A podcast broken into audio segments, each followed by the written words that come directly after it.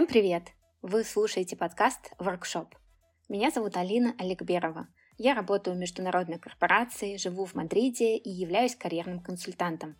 В этом подкасте я со своими гостями обсуждаю темы, связанные с работой, карьерой и самореализацией. Не забудьте подписаться на подкаст, чтобы не пропустить новые выпуски. У подкаста есть телеграм-канал. Там я публикую дополнительные материалы и рассказываю про свою работу. Присоединяйтесь. Ссылку вы найдете в описании. Также напомню, что каждая ваша оценка и комментарий помогают сделать так, чтобы подкасте узнало как можно больше людей. Ставьте звездочки, отмечайте выпуск в соцсетях. Все это очень помогает продвижению. А сегодня у меня в гостях Нилуфар Шарипова. Несколько лет назад я услышала, как Нилуфар рассказывала про маркетинг, и мне с первых минут стало понятно, что это эксперт невероятного уровня. В этом выпуске мы затронули темы корпоративной карьеры, особенности маркетинга в больших корпорациях на глобальном и локальном уровне, а также поговорили про необычные рекламные кампании. Приятного прослушивания! Нилуфар, добрый день. Спасибо большое, что присоединились э, к моему подкасту в качестве гостя. И я очень рада, что мы с вами сегодня обсудим темы маркетинга, карьеры. И надеюсь, у нас все получится, как мы задумали. Прежде чем приступить к более глубоким темам, расскажите, пожалуйста, про ваш карьерный путь, потому что он потрясающий, много в нем интересных э, поворотов и корпоративная карьера. Сейчас я знаю, что у вас свое собственное консалтинговое агентство. В общем, если вы раскроете раскроете немножко эту историю, будет очень здорово. Добрый день, Алина, спасибо большое, что вы пригласили. Да, я постараюсь э, и постараюсь это сделать коротко.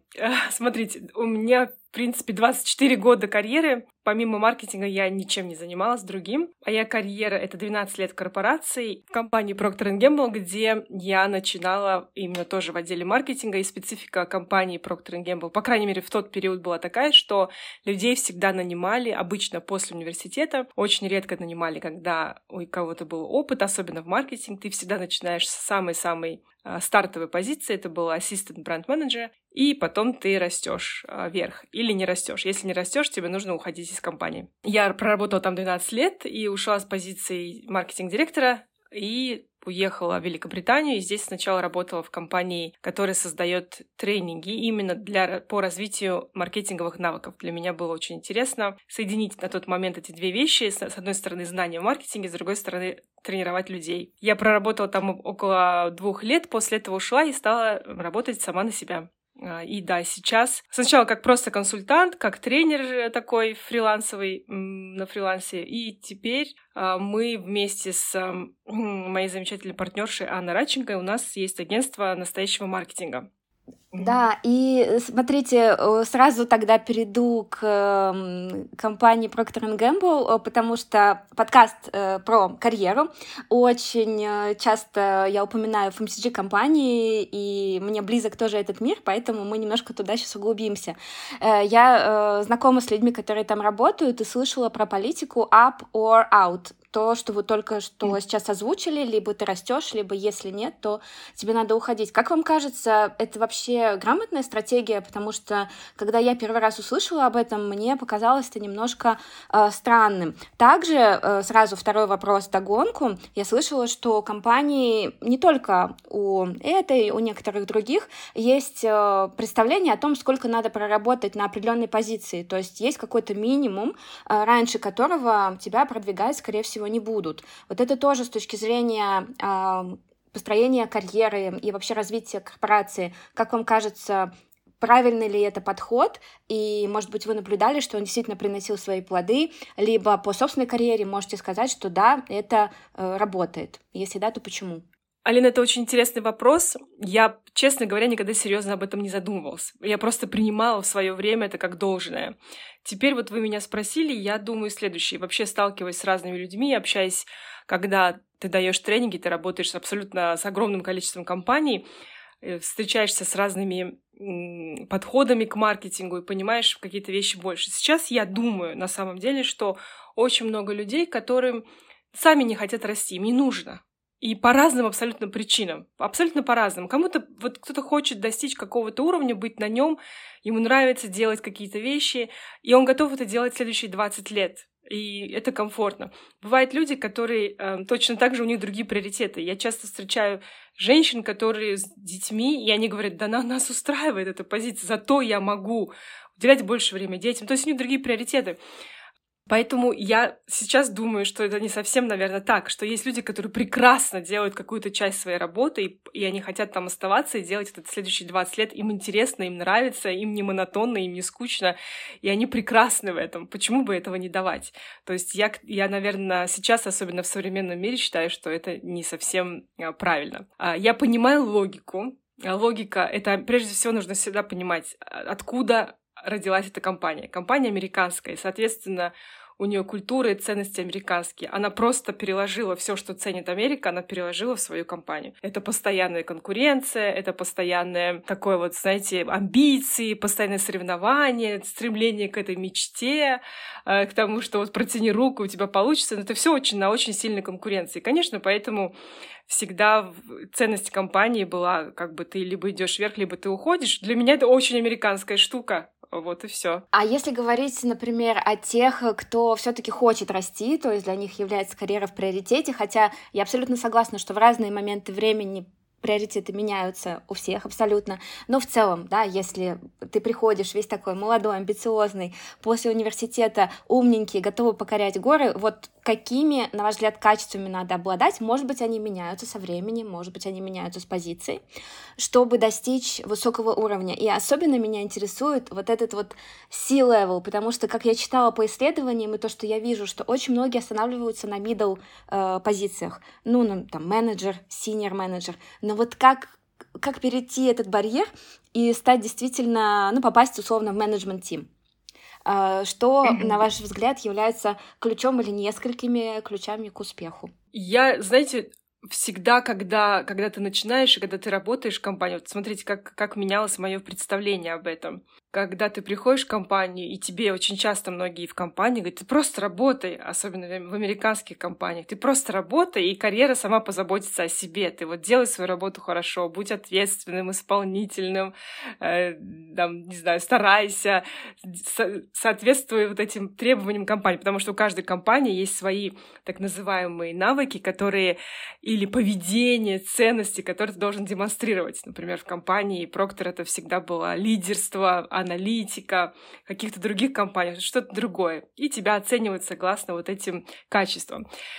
И вначале ты думаешь, о, круто, да, конечно, вот я же делаю, я же работаю, смотрите, 24 часа в сутки, у меня все хорошо, отлично, я вот стараюсь быть лидером, аналитиком и так далее, а почему что-то идет не так, да? И со временем ты понимаешь, что нет, карьера сама себе не позаботится, если ты хорошо будешь работать. И на самом деле корпорации нужно понимать, что корпорации вы можете быть самым умным и самым талантливым, но не сделать никогда карьеру, потому что корпорация — это о чем-то более среднем, это первое, да, то есть э, тебе не нужно быть самым лучшим, умным, талантливым, чтобы сделать очень большую карьеру. Тебе нужно уметь жить и расти, продвигаться в этой структуре. Тебе нужно уметь влиять на людей. Это, наверное, намного важнее, чем любой какой-то специфический талант, будь то финансовый талант, маркетинговый, логистический, неважно. Вот это умение влиять и делать так, чтобы убеждать людей делать то, что тебе нужно, это, наверное, самый важный талант для карьерного роста. И мне кажется, что в этот момент думаешь, о боже, когда ты слышишь это, это страшно, это неприятно, потому что ты думаешь, ну как же так? Я вот, смотрите, там лучший логист года, финансист и так далее. Почему я не расту? И почему я просто не могу делать свою работу хорошо? Но это реальность корпорации. А реальность корпорации — это, представьте, это, в принципе, бюрократическая система. Представьте, просто с некоторым коммерческим флером. Представьте, что вы работаете в какой-то правительственной организации, просто которая ориентирована на прибыль. Вот в чем разница. А это не стартап, это не место, где э, какая-то лаборатория, где вы вот самый лучший физик мира, и вы все, вы придумали какую-то штуку, это круто. И вот вы можете быть самым лучшим маркетологом, самым лучшим финансистом, и вы придумали какую-то штуку, это круто, и теперь все, вы станете CEO компании. Нет, не станете. Вам нужно уметь влиять на других. Вы знаете, в моей карьере был такой момент, И, в принципе, я думаю, что я по своей сути, наверное, такая больше одиночка в плане того, как я работаю. И я помню, что когда мой, мой руководитель один сказал мне, у меня всегда были такие классные планы. Я точно могу сказать, абсолютно классные планы, как двигать какой-то бренд в какой-то стране. И он мне сказал, Нюльфар, ты можешь быть сто процентов права, тысячу процентов права, но в этом нет никакого смысла, если никто другой э, в этом не убежден какой бы у вас ни был замечательный план, если вы не умеете убедить других, и мой подход был такой, но он же правильный, он же абсолютно правильный, вот как в науке, да, 2 плюс 2 равно 4, вот он же абсолютно правильный. Почему я должна кого-то убеждать? Это же очевидно, я просто пойду и сделаю это. Но а если вы хотите расти, нет, просто иметь хороший план или просто делать свою работу хорошо, этого мало. Нужно уметь убеждать людей. Но, во-первых, смотрите, мне кажется, нам часто мешает иерархичная э, структура. Я знаю, что вы тоже начинали в странах СНГ правильно, да? Mm-hmm. И, соответственно, мне кажется, что там и в России, и в Казахстане, и в других странах там э, есть некий пиетет перед руководством. Пусть в крупных международных корпорациях он не, не так ярко выражен, как в локальных компаниях, но все равно он есть. И когда ты джуниор или просто даже там э, бренд-менеджер, трейд-маркетинг-менеджер, неважно, но ты чувствуешь, что тебе не хватает немножко вот этой вот опоры и авторитета от самой позиции, чтобы пойти и что-то протолкнуть. Либо, как вам кажется, это зависит все-таки от человека больше. Да, конечно. Дело даже в том, что когда ты джуниор, никто не ждет тебя, что ты пойдешь и поменяешь весь мир. Просто от тебя ждут показать этот талант, показать эту способность к этому. Никто не ждет, что ты пойдешь и сейчас переубедишь э, штаб-квартиру там во Франции или где-то сделать это по-другому. Тебя, тебя просто ждут попытку, а, заявку на то, что ты можешь это делать, даже если у тебя это не получилось. Я, я знаю, что есть культурная разница, что ты вроде бы сидишь, и абсолютно верно, в СНГ это культурная разница, очень иерархичная страна. Точно такая же есть культурная разница иерархии, например, во Франции очень схожа, что вот есть э, руководитель, и там все так, в отличие, например, от того, того же США, где ты можешь прийти, ты можешь быть самым-самым джуниор в компании, ты спокойно можешь прийти к CEO, сказать, что ты думаешь и, и так далее, а, не проходя всю эту цепочку вверх, например. Я, я понимаю, что есть культурная разница, но это всегда такое мы же говорим о том, что вы хотите делать карьеру или не хотите делать карьеру. Когда мы говорим, что из, из джуниора вы сразу же не станете CEO, вы будете потихоньку продвигаться. И, и я не думаю, что это немножко как бы справедливо оценивать э, джуниора как сказать, сказать, что вот мы ждем от него какие-то большие перемены. Мы ждем от него, я думаю, больше заявку на это, то есть показать, что он к этому склонен, скажем так. А потом со временем, чем и, и в начале, честно говоря, если мы посмотрим, от очень самого начинающего сотрудника, сотрудника так, такое не требуется. Такое треб, начинает требоваться после определенного, особенно после определенного уровня в компании. То есть вначале тебе действительно требуют, чтобы ты показал какие-то аналитические способности, какие-то функционал. Вот на самом деле первые несколько лет тебя тренируют и ожидают а, хорошего функционала. Это потом, ну сколько вот, ну сколько после там через 5, через 6 лет от тебя уже ждут так называемых вот этих soft skills, вот этих мягких навыков, когда уже лидерство, убедить, повлиять. Ну, вначале, вначале, да, это функционал, тебя больше ждут этого. Но со временем мы же говорим о том, чтобы расти выше и выше, это уже более а, другие лидерские навыки. Так, и смотрите, у вас всегда был этот навык убеждения, либо вы его как-то в себе развивали. И если вы прикладывали для этого какие-то усилия, либо просто задумывались над этим, да, и держали это в фокусе, то как вы это делали? Потому что э, кто-то может послушать и подумать, что это либо есть, либо этого нету. И, например, если я интроверт, либо э, просто больше сфокусирован на какой-то операционной деятельности, то все никогда не стать мне вице-президентом, хотя я думаю, что это, конечно, не так. Это можно развить, но вопрос как, потому что мне кажется, это навык, который очень сложно, э, если честно, раскачать. Я думаю, у меня нет навыка убеждения. Я так долго продержалась на своем таланте. Если бы у меня был навык убеждения, наверное, я бы даже не захотел, мне даже мысли бы, наверное, не было уходить куда-то, что-то делать. Я бы осталась в своей системе, продолжала бы. Нет, я не думаю, что он у меня есть. Абсолютно. Я, вы знаете как, я скажу так. Что мне помогло Я, конечно, начала и делала свою карьеру в СНГ, да, все верно. Начало было такое. И, конечно, если, наверное, на тот момент, когда я начинала в 99-м году, меня сравнивать с другими ребятами из СНГ, у меня был всегда более прозападный подход. То есть я была ближе э, западному руководству, чем другие по каким-то разным причинам. Потому как я делала, потому как я работала, потому как я их слушала, потому как я отражала какие-то вещи. Даже если сравнивать внутри, например, СНГ, конечно, я, наверное, для ребят СНГ у меня был невероятный навык убеждения. Но если сравнивать меня с другим, любым другим человеком из э, например, англосаксонской культуры, где прям со школы тебя начинают учить дебатировать, где фокус у тебя не на то, что ты там знаешь, что 2 плюс 2 равно 4, а убедить другого человека, что 2 плюс 2 равно 4, где весь фокус на том, чтобы выражать свое мнение, отстаивать его, убеждать.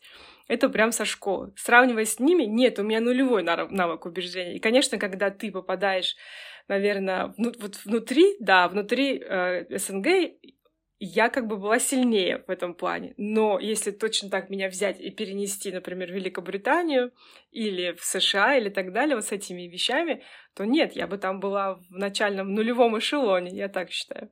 Можно ли его выработать? Вы знаете, Алина, я считаю, что можно выработать все, к чему, что вы хотите вырабатывать. Вот если вам это близко в душе, вы будете. А если и можно, можно.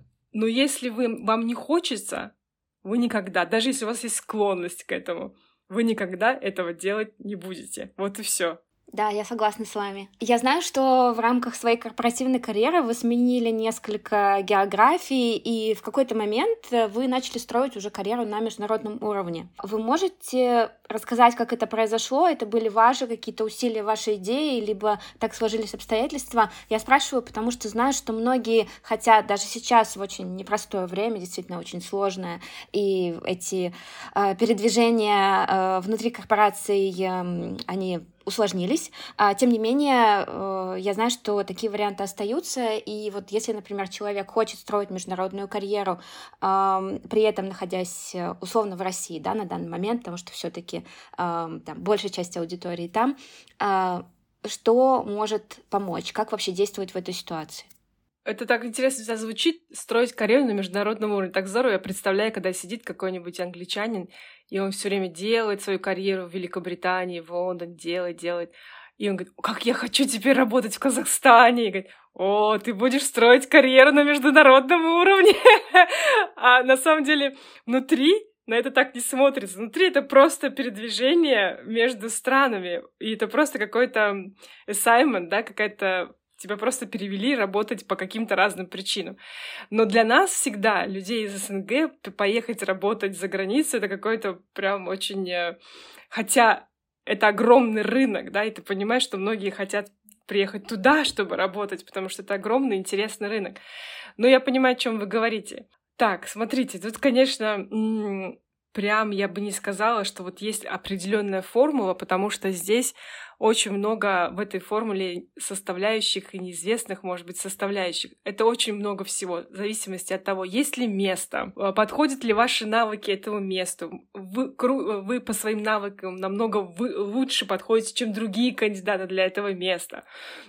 Потом, действительно, насколько ваше руководство будет за вас э, болеть и помогать, и тащить вас туда, и зачем это им тоже нужно, да, то есть это вот такого я не могу сказать. И бывает это просто везение, просто везение. Бывают случаи, когда закрывают офис и говорят, все, мы вас перевозим. Вот в моем случае, пер... мое самое первое путешествие с одной стороны в другую, с Узбекистана в Казахстан, было именно так. Сказали, все, мы закрываем офис, вы маркетологи либо едете, либо увольняетесь, мы вас перевозим. Ну, перевозим, я переезжаю, никто меня не спрашивал. Мы сказали, перед фактом поставили.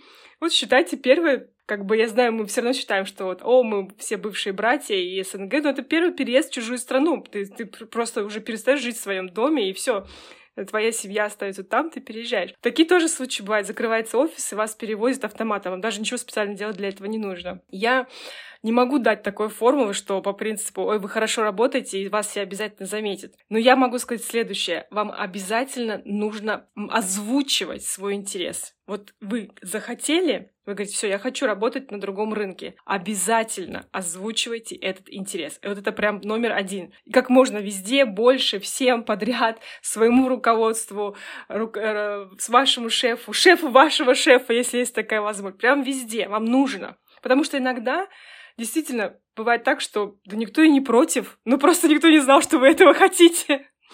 И когда это очень важный момент. Э, первый, второй, начинайте активно сами смотреть, искать, потому что я не знаю, как, ну, в разных компаниях по-разному, в некоторых бывает так, что прям вывешиваются, допустим, позиции на разных рынках, и вы имеете право подавать, да, на нее. А, начинайте смотреть эти позиции, начинайте подавать на эту позицию, начинайте... Вообще ведите очень много нетворкинга. Когда я говорю, когда в начале нашего разговора мы говорили о том, что вот какие качества нужны. Вот серьезно, умение убеждать, нетворкинг, хотите делать карьеру, это ответы, которые очень многих разочаровывают, и они кажутся даже неприятными. Но это так. Когда вас отправляют на какой-то тренинг, прям общайтесь со всеми подряд. Вот серьезно, знакомьтесь. Вы никогда не знаете, когда это пригодится. Никогда не знаете, когда кто-то кому-то скажет, ой, этот человек подал, ой, я его знаю, он классный. И вы сами не заметите, как вы окажетесь э, в том месте.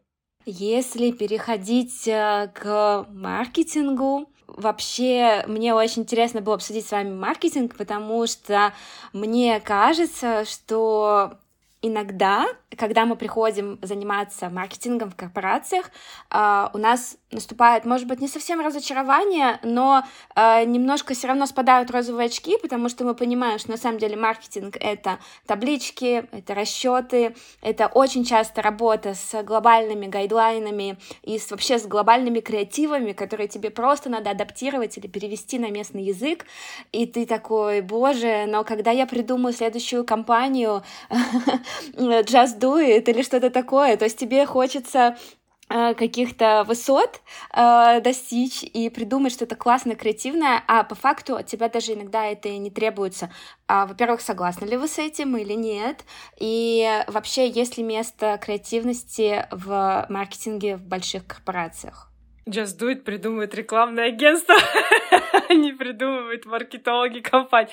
Да, я согласна, Алина, смотрите, Э, я знаю, о чем вы говорите, и я думаю, это то, что нам все пытались первый год или два в компании Проктор вбить. Так, вы не пришли сюда придумывать креативы, рисовать дизайны, вы пришли анализировать. Чем больше я занимаюсь маркетингом, тем больше я думаю, что маркетинг — это не креатив. Креатив — это больше выражение того, к чему пришел маркетолог, чем конечная цель, скажем так. И не так, что маркетинг равно креатив. Все. Нет. Маркетинг для меня — это поймать момент, когда человек хочет сделать так, чтобы он захотел купить ваш продукт. Вот. Вот маркетинг для меня — это форми... даже не формирование желания, а соединение желания человека с конкретным продуктом. Вот что для меня маркетинг. И здесь больше анализа, здесь больше социальных навыков, то есть понимания социологии, психологии потребителя, поведения, поведения потребительского инсайта, чем какого-то креатива. Креатив очень важен. Креатив помогает донести все ваши знания, все, что вы поняли, вот этот весь анализ маркетинг, он помогает сделать так, чтобы это все правильно запаковать, и чтобы потребитель сказал, вау, как это круто, вот, это про меня, это я. Но я редко видела, чтобы маркетолог мог одинаково грамотно анализировать, искать инсайты и вдруг придумывать, переводить это так классно на язык потребителя, на какую-то интересную реализацию. Обычно этим занимается совсем... Это другой талант. Этим занимается рекламное агентство. Если вы можете и то, и то, как это здорово, это очень круто, да? Я прям аплодирую. Но, но я редко видела соединение в одном человеке этого. Поэтому я согласна с тем, что маркетинг — это больше про анализ, чем про вот сесть и придумать какую-то компанию.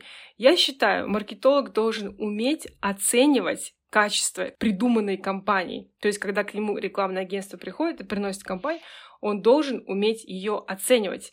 Он должен уметь понимать, это подходит или не подходит. Я лично очень часто сталкиваюсь, когда рекламное агентство приносило тебе какую-то компанию, начинали, начинали входить твои личные какие-то предпочтения. Вот если вы как человек, вам нравится все время заниматься социальными какими-то компаниями, и вам рекламное агентство приносит, думаете, да, это круто, потому что сейчас мы какой-то бабушке помогаем. Да при чем здесь это? Продукт совсем о другом, это не связано, да? То есть для меня маркетинг — это умение все время ставить потребителя впереди, понимать, что ему нужно, и делать так, чтобы видеть какой креатив может подойти в этот момент. Вот для меня маркетинг об этом. И сейчас, Алина, у вас вопрос был, там несколько таких составляющих, потому что второй был момент про вот эти глобальные креативы, которые приходят с, со всяких штаб-квартир.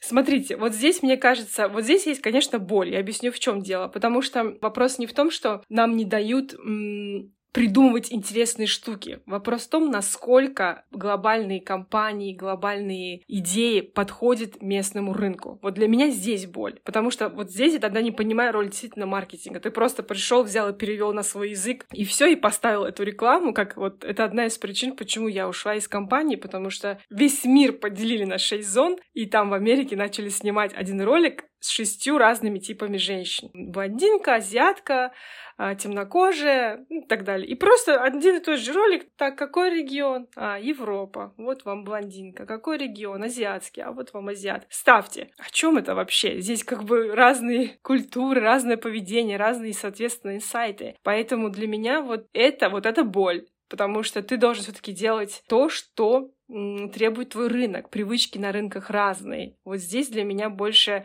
не сколько возможность самому лично что-то создать, сколько возможность сделать правильно для своего рынка. Это абсолютно, да, ответ на мой вопрос, потому что тоже я наблюдаю такую некую фрустрацию, что ты не можешь развернуться в полную силу. И я на самом деле, я думаю, что вы это наблюдали в десятки раз больше, чем я, когда есть какая-то классная идея на местном рынке, которая просто не дают ход, потому что это не в принципах компании, потому что есть какие-то глобальные разработки, потому что не готовы в это дополнительно инвестировать, хотя это могло бы сработать, и это могло бы принести компании деньги. Но здесь, э, с точки зрения корпорации, я тогда думаю о том, что, боже, как это сложно это все гармонизировать, потому что есть некий все равно бренд консистенции, да, то есть э, самый ну, глобальный офис, он хочет, чтобы на всех рынках э, бренд доносил то, один и тот же месседж.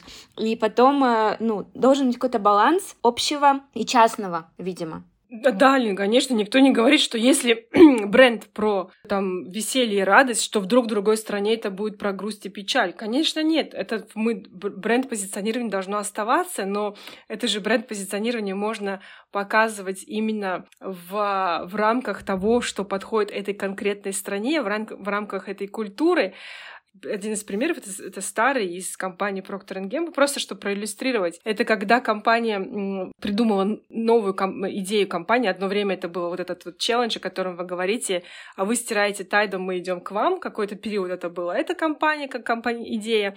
После этого сделала компания большую сегментацию потребителей, определила новую целевую аудиторию, и для них создали новую компанию, которая называлась Супермама. Это была идея, вот вообще идея была Супермама. Там внутри нее был, конечно, закрыт э, тайт, да.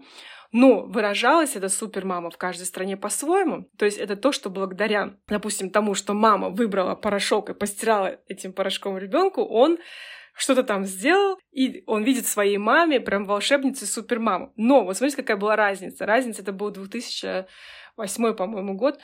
Разница была в том, что, например, в Румынии это был а, ролик, где ребенок, он а, представил, что он играет, как сказать, маленького супермена, он просто не завязался просто не бегал по саду, веселился, и так мама в окошко там смотрела. И а, а в тот момент, на тот момент в России это был мальчик, который занимался дзюдо и который он добивался спортивных успехов. Смотрите, какая разница. Потому что в Румынии мы поняли, что взаимоотношения и культура — это вот отношение мамы, которая играет с ребенком, это вот что такое веселое, вместе сделать какой-то беспорядок на кухне, то есть такое взаимодействие на равных. Когда в то время, как в России, это все таки было про достижение, то, что достижение ребенка чего-то, поэтому это какие-то кружки, это какие-то спортивные состязания, но суть была одна и та же, то есть компания, в принципе, была вокруг идеи супермамы, роли порошка и так далее, но реализация была в разных странах своя, поэтому я не согласна с тем, что да, мы, мы хотим быть, э, никто не уйдет от бренд guidelines, никто не уйдет от бренд позиционирования. Просто нужно давать шанс делать это локально. Я вот это то, что я не очень понимаю, когда компания так религиозно к этому подходит, фанатично. Нет, все будет одинаково. Мир стал одинаковым. Да нет, мир не стал одинаковым. Он становится еще более полярным, еще более разным. И маркетинг, вот суть маркетинга для меня именно в том, чтобы давать то, что важно местному потребителю. Вот как так? И меня это не, не укладывается никогда в голове. Да, это отличный пример, который прям... Я рада, что вы его озвучили, потому что действительно ты понимаешь этот э, баланс большой идеи и локальной реализации. Да, это правда так. Смотрите, вы уже больше 20 лет занимаетесь э, маркетингом. Как вам кажется, вот э, я, когда наблюдаю ну, а, со стороны, может быть, потому что я из России, я отлично помню все эти компании, и они кажутся мне по сей день гениальными, да, мы стираем, вы стираете Тайден, тогда мы идем к вам. Ну, их было много на, в телевидении, это было что-то волшебное совершенно реклама была такой же интересной, как передачу, которую ты до этого смотрел. Сейчас э, такое ощущение, что таких реклам нет, их стало меньше. Э, я не знаю, почему нет таких э, классных, интересных идей. Это иллюзия, может быть, эти все идеи, они перешли просто в другие форматы, в digital, в интернет и так далее. Может быть, э, они стали другими? Вот что вы про это думаете? Я думаю, здесь как бы комбинация очень многих факторов. Того, что вы сказали тоже. Во-первых, мне кажется, был всегда все-таки эффект новизны. А, рекламы на тот момент было, было ее не так много в целом. Это все еще было новым. Мы действительно смотрели как с непривычки, ух ты, как-то интересно, да. Это первый момент. Второй момент, действительно, потому что рекламы было не так много, соответственно, было не так много и плохой рекламы. И сейчас, когда рекламы очень много, и, допустим, мы видим очень много плохой рекламы, нам кажется, о боже, она заполонила, да, где же этот... И этот один единственный какой-то интересный рекламный ролик, он кажется, что он есть, но почему этого мало, да, то есть я тоже думаю, такая пропорция случилась. Далее то, что вы сказали, что очень много ушло в другие форматы, в digital, в другие места, и еще я думаю, один момент. А, на мой взгляд, хорошая реклама есть. Я не знаю, я, конечно, смотрю больше британское телевидение, естественно, и я вижу, для меня кажется, что э, я вообще считаю, что это очень креативная страна, очень креативно здесь. Я каждый раз сажусь в метро и думаю, о, какая классная реклама. То есть я все время нахожу то, что меня удивляет. А, то, что в каком плане удивляет, я думаю, м-м, это классно, они молодцы. Там, да, там будет 10 не молодцы, но один-два будут молодцы. И для меня это всегда очень, не знаю, мне кажется, что она есть. Но есть что-то еще, то, что вы подняли вопросы, и работая в корпорациях, я думаю, мне кажется, что многие поймут меня. У самих корпораций бывает страх делать хорошую, качественную рекламу. Всегда легче сделать какую-то сред... средненькую, которая даст такие, ну, дашь тест, проверишь ее на концепт-тест, на э, этот рекламный тест, и приходит такой средненький отчет, думаешь, а, ну ладно, по крайней мере, я ничего не испорчу.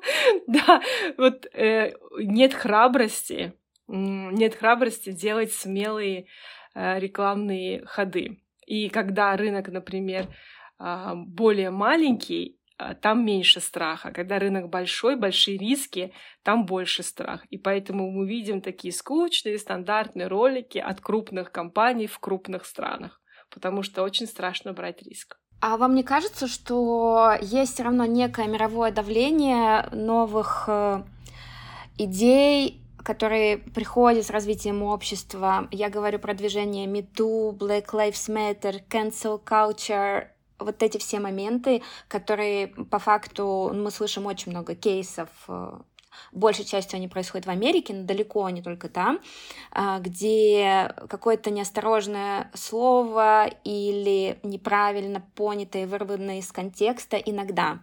Э, замечание может стоить человеку карьеры и так далее. И вот эти все вещи, они действительно влияют на то, что и компании, и бренды, они более осторожны в коммуникации. И, соответственно, это влияет на качество креатива в том числе. Мне кажется, что здесь нету прямой э, логики, и это может быть очень крутой, интересный, цепляющий креатив, который ну, не будет опасным. Но, тем не менее, как вам кажется, есть ли влияние этих трендов? А, когда я смотрю старые фильмы, например, я иногда думаю, о, этот фильм, конечно, сейчас бы не прошел, или сейчас бы 10 раз комментарии сказали по этому поводу. Но когда я смотрю старые ролики, мне никогда в жизни в голову не приходит момент, что ой, вот здесь дискриминировали, вот здесь посмеялись, вот здесь сделали что-то не то. Никогда. Я никогда в жизни я не видела, чтобы в рекламу рекламу никогда, а, в том-то и дело, что никто в рекламу никогда не вставлял какие-то вещи, которые могут быть дискриминационными изначально. Поэтому я, честно говоря, не понимаю до конца, как сейчас все эти движения могут на это повлиять. Реклама всегда в этом плане была осторожной. Она может провоцировать внутренние чувства, там, любви, ненависти, отвращения, но она не может провоцировать какие-то международные скандалы, дискриминацию, она не может провоцировать м- расизм или что-то. Это же коммерчески невыгодно.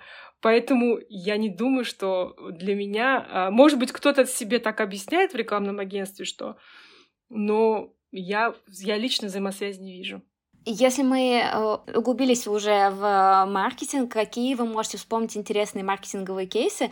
Желательно те, которые будут известны тоже в русскоязычном мире, которые мы можем знать, которые показались вам действительно яркими, запоминающимися, которые можно взять как бенчмарк для себя, если ты интересуешься, например, э, рекламой. Когда я смотрю на маркетинговые кейсы, которые мне нравятся, я всегда, для меня маркетинговый кейс, вот я знаю, что очень многие смотрят на это так, о, меня это удивило, какой классный там, они с билборда сделали бассейн, как это круто. Меня такие вещи не впечатляют вообще.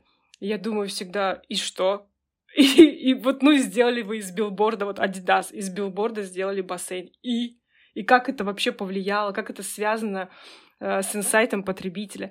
Для меня хороший маркетинговый кейс тот, который не говорит «вау», а который э, где все, вот прям, знаете, как вот прекрасной музыкальной какой-то увертюре, где все играется как по нотам ради одной цели, ради того, чтобы разрешить какую-то потребность какого-то определенного потребителя или убрать барьер, связанный вокруг бренда и так далее. То есть есть определенная задача маркетинговая.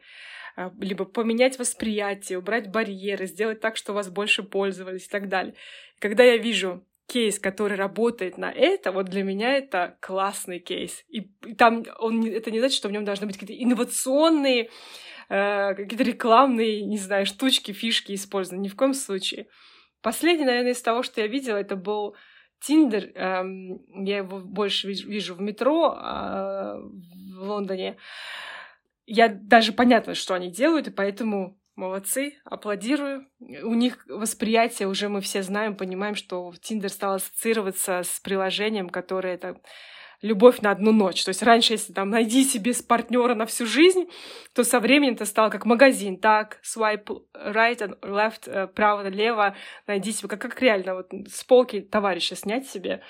И все стали относиться к нему как вот такой вот просто найти себе контакт на, на один вечер. И они решили, так, нам нужно все это перестроить, мы должны снова ассоциироваться в головах потребителей как место, где вы найдете отношения серьезные. Они сделали прекрасную кампанию, по крайней мере, ну, я видела только постеры визуально в, в метро, где они отобрали то, что парень и девушка считаются как начало отношений. Например, стаканчик и когда ты пришла к нему, и у тебя твоя зубная щетка у него появилась, да, это уже серьезные отношения.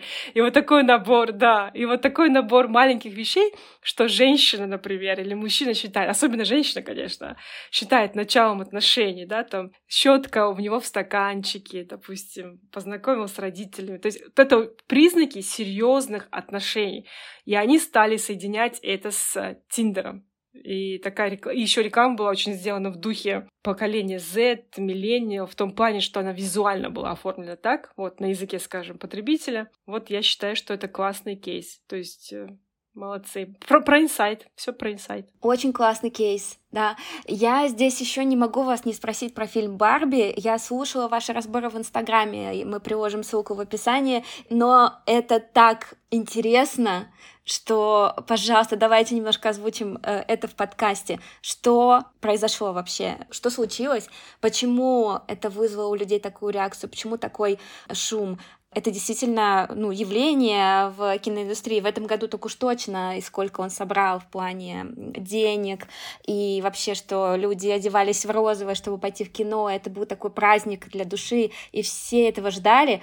Как они этого добились? Что случилось? Прежде всего, я думаю, там был правильный продукт. Вот если разбирать все это с точки зрения маркетинга, там был замечательный продукт. Продукт пришел вовремя, когда еще вот когда так все вдруг э, вспыхивает, разлетается. Это когда в обществе есть определенная потребность, которую вдруг какая-то умница считала случайно или, или специально, осознанно и дали на это продукт. Вот случилось так, была потребность на это. Там же такой, на самом деле, очень глубокий философский фильм. про взаимоотношения мужчин и женщин, где роль. И это все было сделано не вот с какой-то такой прямо серьезной серьезностью, а все было немножко через шутки, через какой-то абсурд, через э, игру хороших актеров и так далее. То есть там Начнем с того, что это был продукт, который был грамотно сделан. Это номер один. Все. Она пришла вовремя со своим фильмом, сделано грамотно. Второе было, как они сделали рекламную кампанию, конечно. То есть продукт замечательный, но они еще почти в каждой стране, вот о чем мы говорим, они разрешили некоторым роде локализацию. То есть давали какой-то бюджет, и ты сам, как считал нужным, ты его рекламировал в соответствии. Я уверена, что там были какие-то тоже гайдлайны, но ты мог выбрать что-то более подходящее к себе или сделать что-то по-своему. А, была очень огромная рекламная кампания. Они точно так же выбирали очень грамотно, например, инфлюенсеров. То есть получилось так, что Хочешь, не хочешь, мы все услышали об этом фильме благодаря их грамотной рекламной кампании. А, либо ты услышал через инфлюенсера, либо даже через серьезную газету, которую ты читаешь. Они сделали много таких вирусных вещей, как бы если, если ты любишь, это для тебя, если ты ненавидишь, это тоже для тебя, да? То есть очень такое, игру все время игра была на полярности. Игра на полярности — это всегда залог вирусности, это сто процентов. Вот. Это тоже было здорово сделано. Еще в некотором роде очень интересно, знаете, так совпало, что э, плюс это был первый фильм вне какой-то франшизы, наконец, потому что последние годы там уже, не знаю, там типа Супермен 25, не знаю, там Iron Man 38, вот в таком духе. Я преувеличиваю, конечно, суть такая, что все уже устали, и наконец что-то свежее. Вот сейчас, честно, не стоит делать номер два, то здесь даже режиссер сделает номер два, пусть никогда не делает номер три. Барби вообще просто никогда. Все, ты должна, зак- должна закончиться. Я думаю, это повлияло, и поэтому это тоже было как свежо, новый продукт, это абсолютно новый продукт.